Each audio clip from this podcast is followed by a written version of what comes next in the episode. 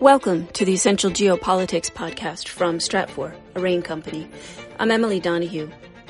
Today, the conversation's about an ongoing shadow war in the Middle East, and our guide is Thomas Abi-Hanna, a global security analyst for Stratfor. Welcome. Thank you for having me, Emily. Thomas, first off, there's been a series of explosions recently in Iran. Do you know what's behind them and what's responsible for those? So, on June 26th, there was one at a weapons development base in Parchin, just east of Tehran.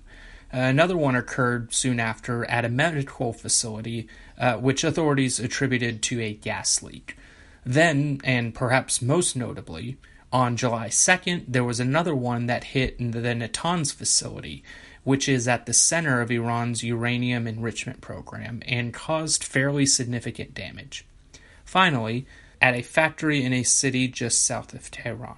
Now, accidental explosions are not uncommon in Iran every once in a while, but the occurrence of four in a little more than two weeks led to suspicions that one or more of these was an act of deliberate sabotage.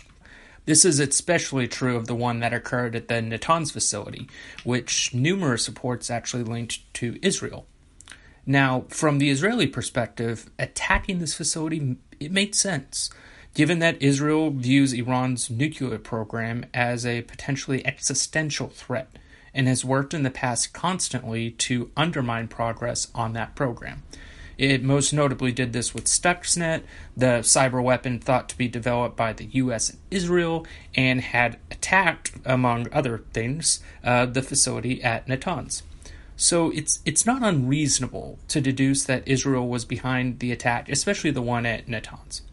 Uh, conversely, there was another series of reports of potential Iranian attacks against Israelis. A report coming out from an Israeli media outlet indicated that Mossad, Israel's intelligence service, the uh, the equivalent of the American CIA, uh, recently thwarted Iranian attacks on Israeli embassies and diplomatic compounds in Europe and elsewhere. Are these types of actions new developments, or are they something that we've seen in the past? So, these actions should not come as a surprise, given that both actors have a long history of carrying out similar covert action uh, both against each other and against other nations. Uh, past Iranian actions show that it has the capability and intent to conduct attacks against Israelis, similar to the reported ones that were thwarted earlier. Uh, Iran was linked to bombings at the Israeli embassy in Argentina in 1992, uh, as well as another one against a, a Jewish Argentina um, Mutual Association Center uh, in 1994, uh, also in Argentina. Iran uh, was also linked to the bombing of a bus carrying Israeli tourists in Bulgaria in 2012. There was also a relative series of botched attacks against Israeli diplomat diplomats rather and diplomatic facilities in India, in Georgia, uh, Georgia, the country, not the U.S. state, and Thailand, which took place in 2012. There have also been reported thwarted Iranian plots which have taken place everywhere from Uruguay to Nigeria. And many of these, it should be noted, were carried out in collaboration with Hezbollah, the Lebanese militant group which Iran helped establish in the early 1980s and has funded and supported ever since from its base in Lebanon.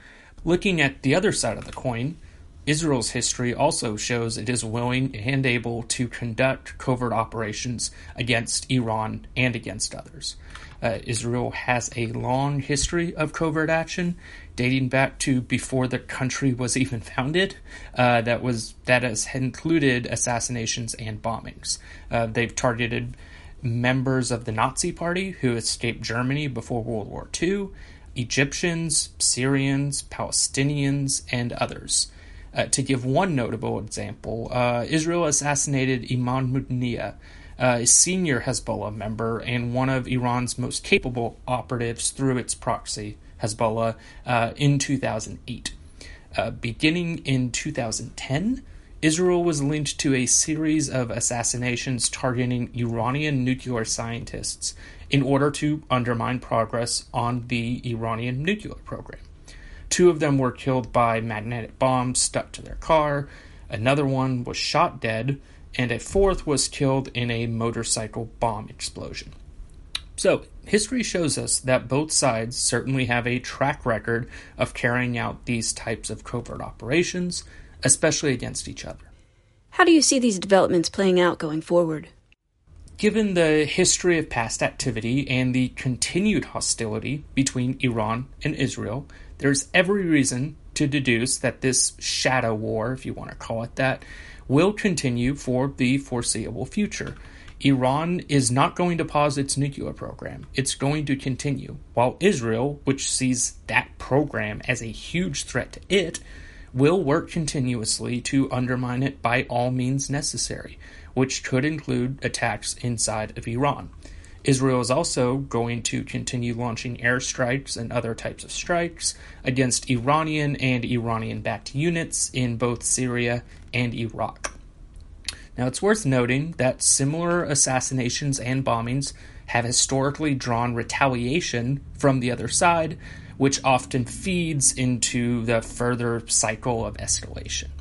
For example, after Israeli security forces killed uh, Hezbollah's general secretary in 1992, Iran responded, with the help of Hezbollah, by conducting that 1992 bombing of the Israeli embassy in Argentina. Likewise, following the string of Israeli assassinations targeting Iranian scientists in the early 2010s, Iran responded as well, albeit less successfully, with that string of botched attacks against Israeli diplomats that we saw in India, in Georgia, and in Thailand. So we could see uh, similar attacks, or it could manifest itself in other ways. Iran has a variety of proxies it can use against Israel, including those in the Palestinian territories, in Lebanon, in Syria, and elsewhere.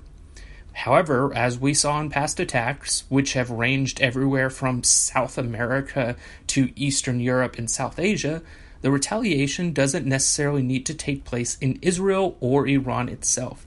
It could happen almost anywhere around the globe. While Iran may not necessarily direct every move made by its proxies, it does exercise influence and it can prompt them to potentially act more aggressively.